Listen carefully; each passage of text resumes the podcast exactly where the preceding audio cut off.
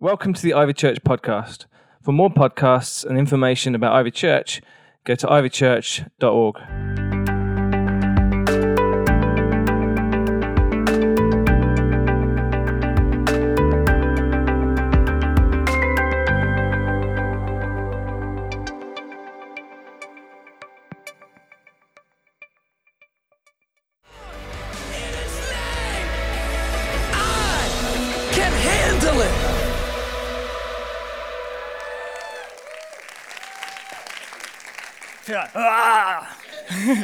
So pumped just by that video, so I'm sorry if I start like crazy now because of that. But the truth is I'm so excited for this morning because I've got this this message that has been like simmering in my head since like Christmas and then all over that period when I'm supposed to not be thinking about it, uh, and then January. And today I want to prepare you for what I believe God wants to do in you and to you and through you in two thousand seventeen, because this is going to be a good year. Who believes this is going to be a good year? Yes. Today, I'm going to jump straight into the Bible. We're going to be looking at the story of Joseph. Most of you know Joseph, if not through the Bible, then through some wonderful camp musicals. And uh, I'm not going to do any singing, so sorry if I disappoint you. Uh, or if I encourage you by not singing. But either way, um, we're going to look at Joseph, and Joseph is a long story. So what I'm going to try and do is I'm going to I'm going to dip in and out of the Bible. I'm going to summarize some bits, but I'd love to encourage you this week to go back and read the story. And I think it's one of those stories that often we know so well, it doesn't surprise us anymore. It doesn't shock us. It's just a story that we know what's going to happen. And I want to encourage you this morning, if you know the story like I do, to try and come at it fresh. To try and forget, to, like like you do with that stuff that your wife tells you you need to do, just let it go, let it disappear from your head. And um, and, and let's experience this story as if it's the first time we've ever read it. And so we're going to jump straight to Genesis chapter thirty-seven. If you've got a Bible, you can go straight there. If not, I've put it all on the screen because I'm going to be jumping around a little bit to make it easier for everybody. Uh, so this is Genesis thirty-seven, verses two to four, and it says, "This is the account of Jacob and his family. When Joseph was seventeen years old, he often tended his father's flocks. He worked for his half-brothers, the sons of his father's wife, Bilhah and Zilpah." Great names.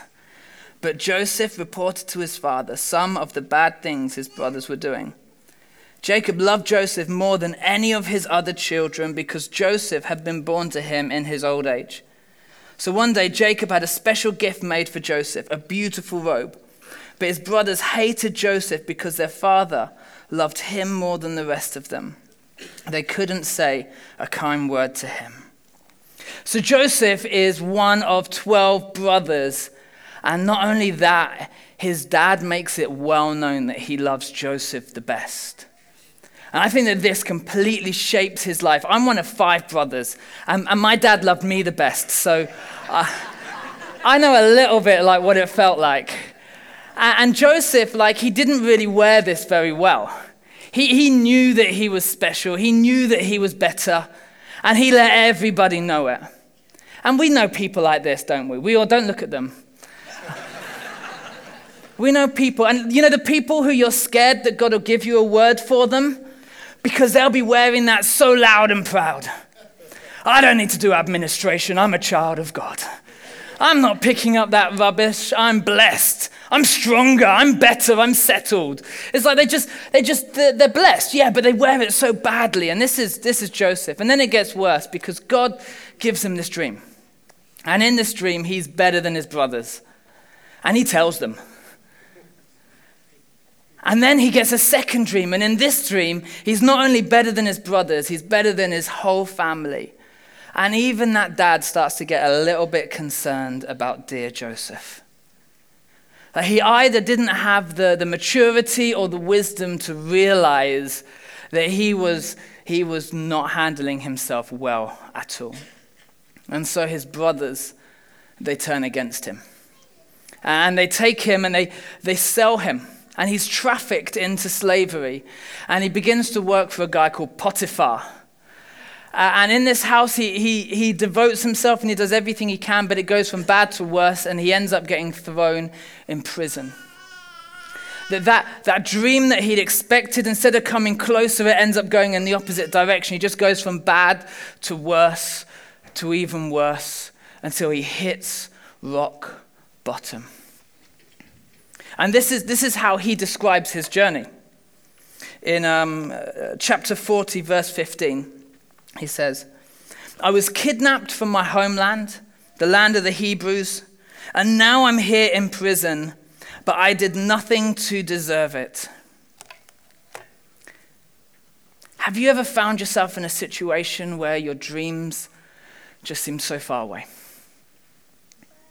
Proverbs thirteen, verse twelve says, "Hope deferred makes the heart grow sick, but promises realized are a tree of life." Hope deferred makes the heart grow sick. Deferred means postponed or, or delayed.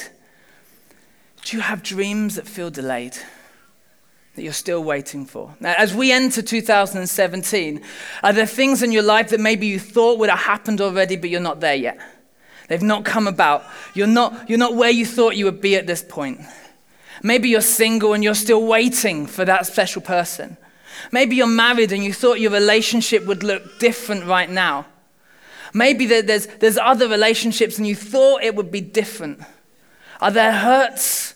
Are there pains? And, and you'd hoped that you would have been healed by now.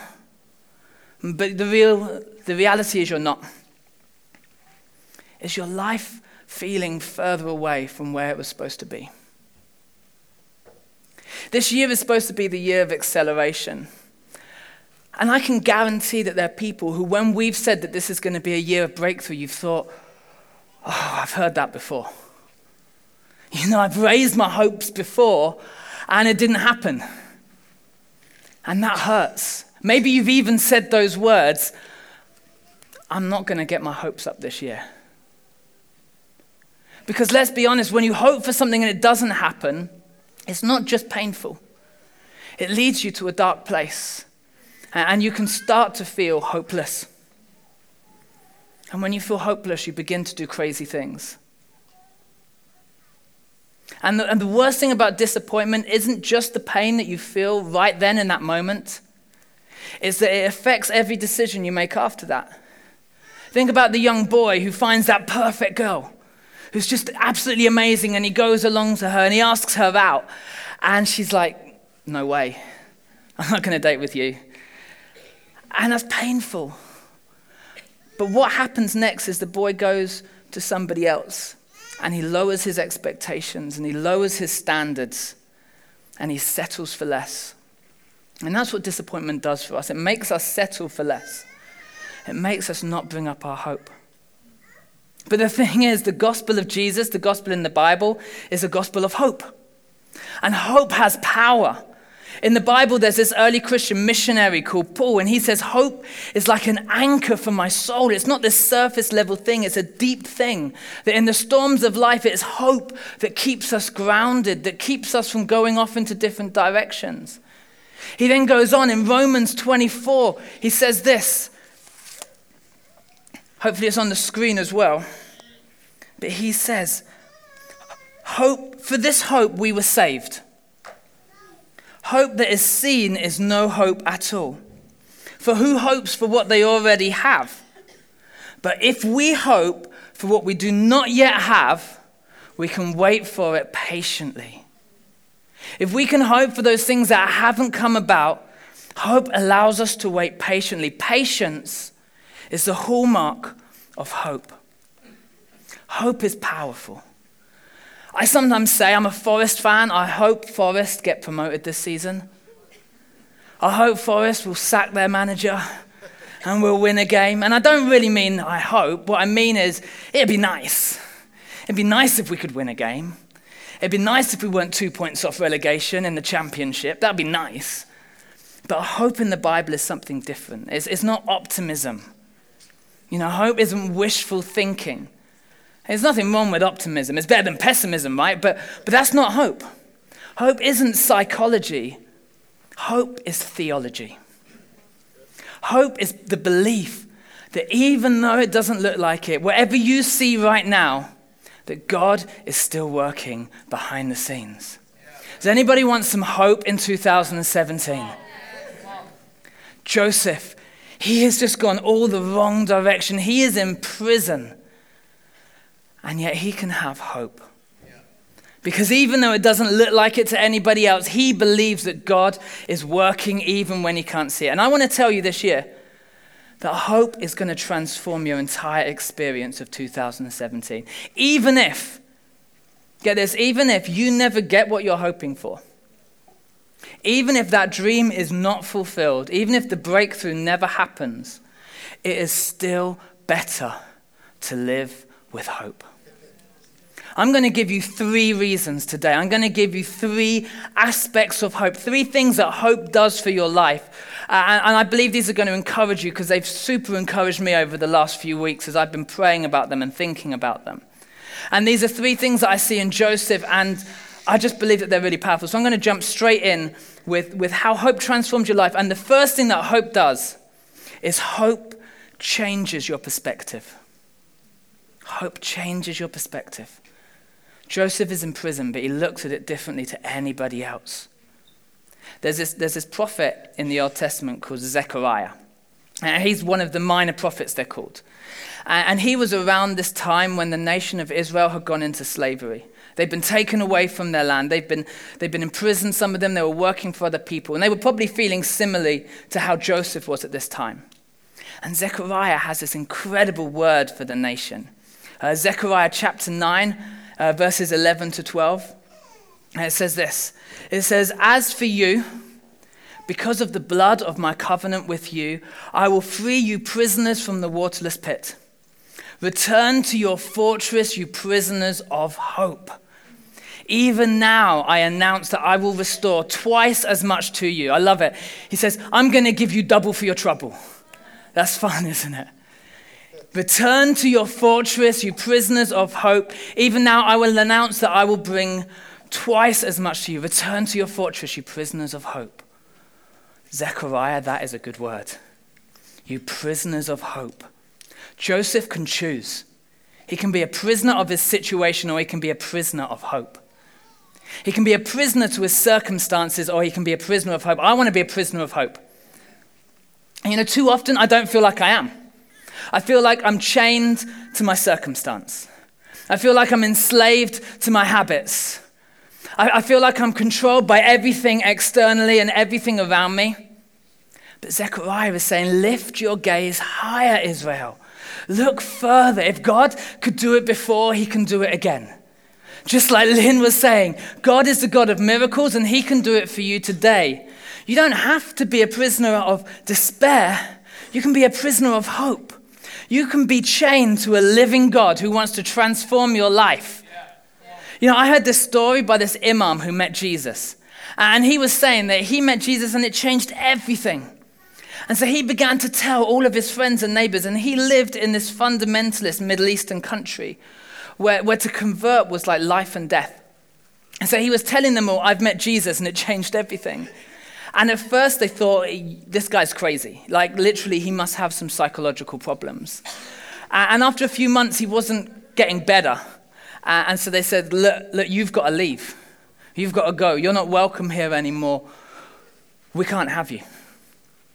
And he left, and everywhere he went people had heard about him. And he told stories about how they threw bricks at him, how they threw sticks at him, how, how they threw rocks at him, how they beat him, how they left him for dead. He told a story about how they tried to set him on fire. And do you know how he described this time of his life? He said, "That was my honeymoon with Jesus." Hope changes your perspective. Why would he think that? Because he chose not to be a prisoner of his situation. He chose not to be a prisoner of his circumstances. He chose to be a prisoner of hope. Hope changes your vision. Point number two, hope gets ready. Hope is going to get ready. If you're anticipating something, you're going to prepare for that thing.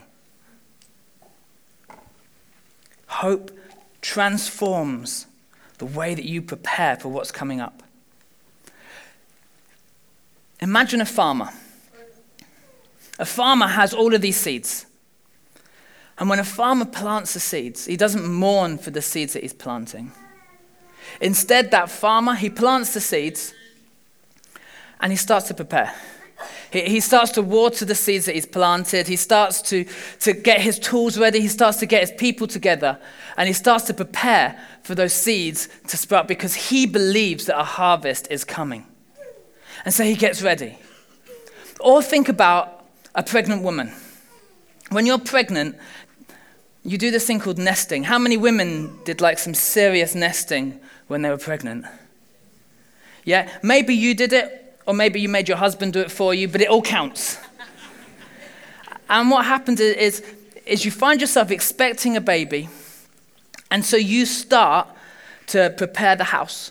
You start kicking your husband, telling him to paint the room. You you buy cots, you you get cushions which are unnecessary. You you find every gadget you can imagine and, and you transform your entire living space. You bring in bright colors. You make it perfect for that new life. You buy buggies that are like ridiculously extortionate for no reason. It's just wheels and a chair. You you you get everything ready, right? Because when that baby comes, you want everything to be in place. And if you knew a mother who was expecting and, and she'd got nothing ready when she had that baby, you'd look, you'd be a bit confused. You might even say to her, like, why have you not, why have you not prepared? Why have you not got some stuff in place? If you knew a farmer that planted seeds everywhere, but he didn't have a team who were gonna who were gonna bring that harvest in, he didn't have the tools ready, he didn't have everything in place, you would ask him, like, what are you doing? Did you not really believe that a harvest was coming? And yet, with our dreams, with our promises, with our hopes, how often do we not prepare in that way? You see, Joseph is in prison, but he looks at it completely differently because he believes God is going to do something. He believes God is working, and so in prison, he stands out. He excels. He works harder than anybody else. He gives even more. And they promote him and they make him in charge of the entire prison. Because for him, waiting isn't waiting. Waiting is anticipating. His eyes are open and he's looking forward for what God is going to be doing in that prison, in that situation. And maybe you're here and you're thinking, well, what if I do that? What if I start to prepare and the hope doesn't come? What if I put in the work and God doesn't move? My dreams aren't fulfilled. Well, let me ask you this. Would you rather be prepared and your dreams not happen, or have your dreams come and completely miss them because you weren't ready? I'd rather be ready. If your dreams were fulfilled today, would you be ready? Now, some of you are like, I'm dreaming that God's going to give me my soulmate, that God's going to bring my partner. Are you ready to meet that person? I mean, like, do you even have a job for yourself right now? Some people are like, I'm praying for that promotion. Are you ready to be promoted? Is the action and the activity and the attitude that you are showing right here in this job where you are at, does that show that you're ready to go to another level? Because a lot of people I hear who want to be promoted, they're not living it where they are. What are you anticipating? Because anticipation always leads to preparation. So hope, it changes your perspective. Hope, it gets you ready. And number three, hope changes generations. Hope changes generations. There's this incredible passage in a letter called Hebrews. It's, it's, it's written by the same guy, Paul, that I was talking about earlier. And in this letter, he talks about all of the, like, the, the biggest names of our faith. He, he talks about our forefathers and, and people who God had given massive promises to. God had given these huge dreams to these people. And at the end of this, he, he says this really perplexing thing. He, he says this really difficult verse. It's Hebrews chapter I've forgotten, Verse thirteen, Hebrews chapter eleven, thank you for saving me by putting that on the screen behind me, making it look flawless. And he says this, he says, all these people were still living by faith when they died. Abraham, Isaac, and Jacob, and all the dreams that they hoped for. And it finishes with this perfection verse, because I'm reading my notes, not the verse. It says, all these people were still living by faith when they died. They did not receive the things that they promised. They saw them and welcomed them from a distance, admitting that they were foreigners and strangers on the earth. Can you imagine that? All these people did not see their dreams fulfilled. It's like they waved to their promises from afar. Abraham, he was promised this, this entire nation. He was promised that he would have lands as far as he could see. And by the time he died, what did he have? He had a son. He didn't see that promise fulfilled. And yet, if you follow his lineage, if you follow his son's sons, and his son's son's sons, and you keep on going, you get to this guy called Jesse. And Jesse has a son, and his son is called David, and David is made the king of Israel. David is the greatest king Israel had ever seen. And then you follow David's sons, and they go from generation to generation to generation, and they get to a guy called Joseph. And Joseph marries this lady called Mary, and her son is called Jesus. And Jesus is the hope of this world. Did he see that promise fulfilled? You better believe that he did. That promise was fulfilled so much greater than he could have possibly imagined. That promise was fulfilled in every single one of us sitting here today. But he had to wave at it from a distance. When we follow Joseph's story, there's a suddenly that happens. There's a change that comes about. He's in prison and, and he's trying to be prepared. He's trying to do everything that he can in that moment to be ready for when God breaks in. And all of a sudden the time comes. He gets a call from Pharaoh, and Pharaoh has a dream, and he doesn't understand the dream. And he says, Joseph, will you interpret it for me? And so Joseph does. And he explains everything that the dream was about. And Pharaoh is blown away. He says, no one has been able to explain this dream for me before. Uh, Genesis forty-one, verse thirty-seven. Joseph's suggestions were well received by Pharaoh and his officials. So Pharaoh asked his officials, can we find anyone else like this man, so obviously filled with the Spirit of God? And what he really means in that sentence is, can we find anybody who's better prepared? Anybody who's more ready? Anybody who's more capable than this man right in front of me? And Pharaoh said to Joseph, since God had revealed the meaning of the dreams to you, clearly no one else is as intelligent or wise as you are. So you will be in charge of my court, and all my people will take orders from you. Only I, sitting on my throne, will have a rank higher than yours. So Pharaoh said to Joseph, I hereby put you in charge of the entire land of Egypt. Wow. What a turn of situations. From going everything in the wrong direction, from everybody working against the plans of God, to all of a sudden you're in charge of an entire nation. And it's easy, I think, for us to read this story and to look at this moment and to completely miss the point. Because we look and we think, wow, God's promise to Joseph was fulfilled. And we think it was all about Joseph. And it was all about his relationship with God.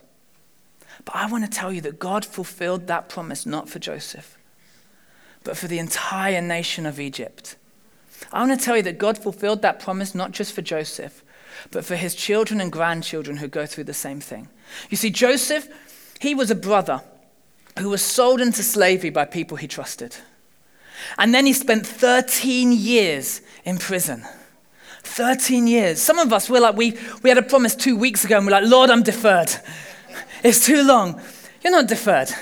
You're not deferred. You just need to learn some hope and some patience. Joseph had thirteen years in prison with nothing. And then suddenly, God steps in. And he rises Joseph up into a place of influence to an entire nation where he saves them from famine and drought. And he transforms that entire nation. And that's wonderful. But then his great-great-great-grandchildren, they find themselves in a situation in Egypt where the Egyptians turn.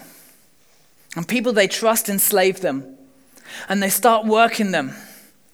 And there must have been a moment as this entire nation of Israel are now enslaved, just like Joseph was, when they felt hopeless. When they felt like, how is this fulfilling the promises for our nation? When is God going to come? And I wonder if they looked back at Joseph and they looked at his story and they saw God suddenly move. And whether that gave them the hope to cry out to God. Whether that gave them the belief that God could be working even when they couldn't see it. And that God heard those prayers and he sent another man called Moses. And Moses came and in a dramatic, miraculous, incredible fashion, he saves the entire nation of Israel. And he takes them out from Egypt and he gives them a land and he says to them, you are going to be not just an influence to yourself, Israel, you're a nation that will influence the world. That, that salvation, that emancipation wasn't even just for Israel. It was so that they could be in a place where they could help everybody else. And then you look at that nation and you look at it coming time and time again. And we find ourselves in the Bible and it, pour, it paints this picture of a world where we struggle. A world where we find ourselves enslaved. Where we have these habits, we have these hurts, we have these hang-ups, and we can't stop them. We can't find freedom. We find ourselves in this world where we chase after things that we think are going to fill us, things that are going to make us feel satisfied, and yet they don't. And we run in circles, and, and we try and work out what it is, and we chase after salary, we chase after status, we chase after sex, we chase after significance, and we find it lacking every single time. And what we can do is we can look back at Moses and we can look back at Joseph and we can think, wow, if God saved them suddenly, maybe he can save us suddenly. Because there's another suddenly in the Bible, it's the suddenly of Jesus. When Jesus came and he set every single captive free, that anybody who calls on his name would be free. That we could be raised up to a position of influence where we can transform the world around us, where we don't have to live like slaves, where we don't have to live like prisoners. But we have to realize it's not even for ourselves. So Joseph's story, it has this avalanche effect throughout the Bible. And we see it in Moses, and we see it in Jesus, and we see it in ourselves. So really, I think my question for you is this, is that if God was to answer your prayer, if God was to fulfill your dreams, would it change the world, or would it only change you? Our God is the God of generations.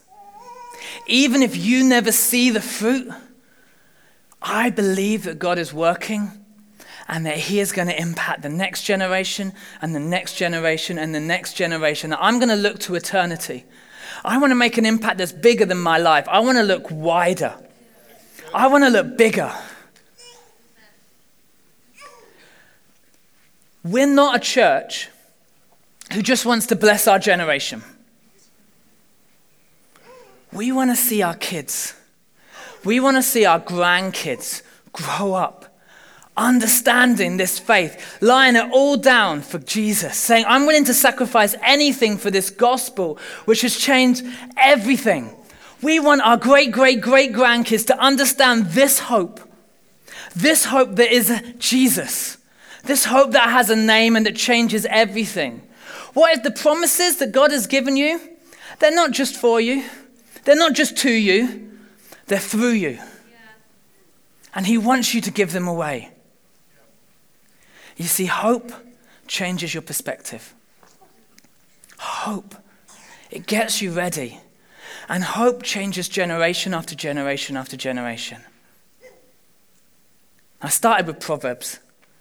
Hope deferred makes the heart sick. I felt like that sometimes, like my heart is sick. But I'll tell you something, I have misunderstood this verse for years and years, and I think you have as well. Because when I read hope deferred makes the heart sick, what I, what I actually put in place of hope is promises. My promises deferred make my heart sick. My expectations deferred make my heart sick. The realization of what I wanted to come deferred makes my heart sick. But that's not what the Bible says at all. The Bible says hope deferred makes my heart sick.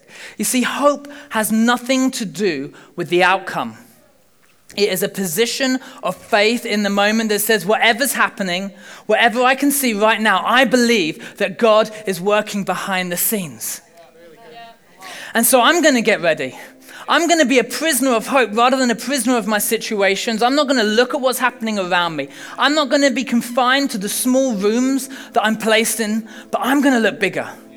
I'm going to get myself prepared. I'm going to get ready because I believe that God is going to do some suddenlies this year. And I'll tell you what, even if I don't see that suddenly in my life, even if I don't see it lived out in the way that I want to, I trust that God is working. I trust that God has done it before and he's going to do it again. And I trust that even if it's not for me, that it's for my kids, it's for my grandkids. Even if it's not to me, but it's through me, that I'm going to be ready. And so that's why I love that video we started with, because nothing can hold you back except you. When you have hope, nothing can hold you back, because with Jesus, you are stronger, you are better, you are settled, you are ready, and you can go out and you can be a transformer of your work. You can be a transformer of your neighborhood. You can be a transformer of the world around you, because Christ is in you. And when we're chained to Christ, everything should change. Does anybody else want to have some hope for two thousand seventeen?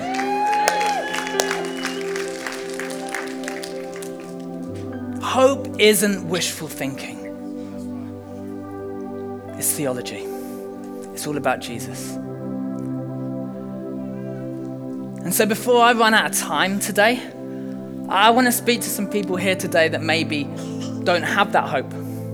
That hope that has a name, Jesus, that, that maybe you're here today and you, you don't know him. And the truth is, none of this makes sense without him. And maybe you even feel a little bit like some of that stuff that I was talking about earlier. Maybe you feel hopeless. Or maybe you feel like your circumstances control you. Jesus came and he says, I came that you would have life and life to the full. Maybe you just feel like you're going through life. You don't have this vibrancy. Maybe you feel like you don't even know what's coming ahead and it's all just out of control.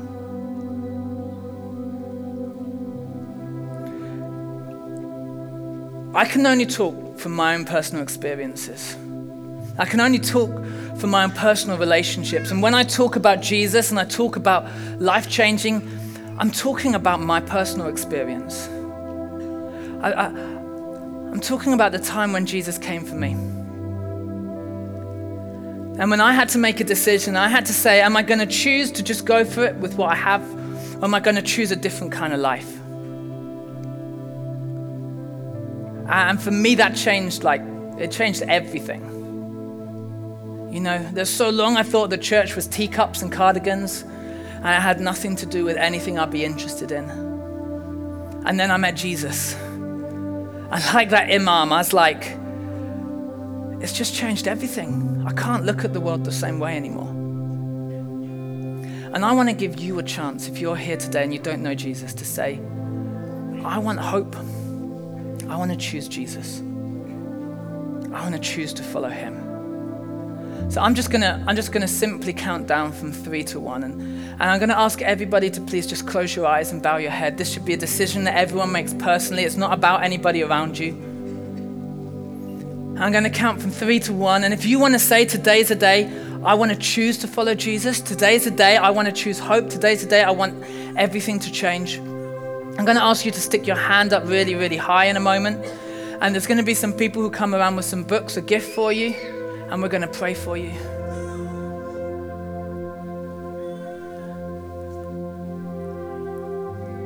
And so I'm going to count down. Three. Know that God loves you. too. Jesus died for you so that you could experience the type of hope that we're talking about today. One, if you want to become a follower of Jesus today, wherever you are, just raise your hand with me right now. Praise God. Anybody else? You keep your hand nice and high. Some people are going to come round. They've got a gift for you. They'd love to pray with you.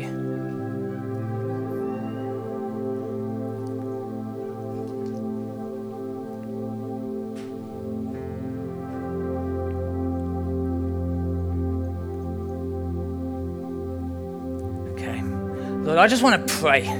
I want to pray specifically for those people today who raised their hands. I want to pray that today will be a suddenly for them. That today will be a day when everything changed, and it's not because of them, it's because of you. That, that whatever their situation has been, whatever their life has been, whatever two thousand sixteen had for them, that two thousand seventeen will be completely different. Because they have hope that, God, you are working even now on their behalf. And so, God, as they go into this week, I just declare that they're no longer going to be re- reactive, they're going to be proactive. That they're going to be shaping the world around them through your Holy Spirit, through you working in them. God, I pray for your hope, for your passion and your power in their lives.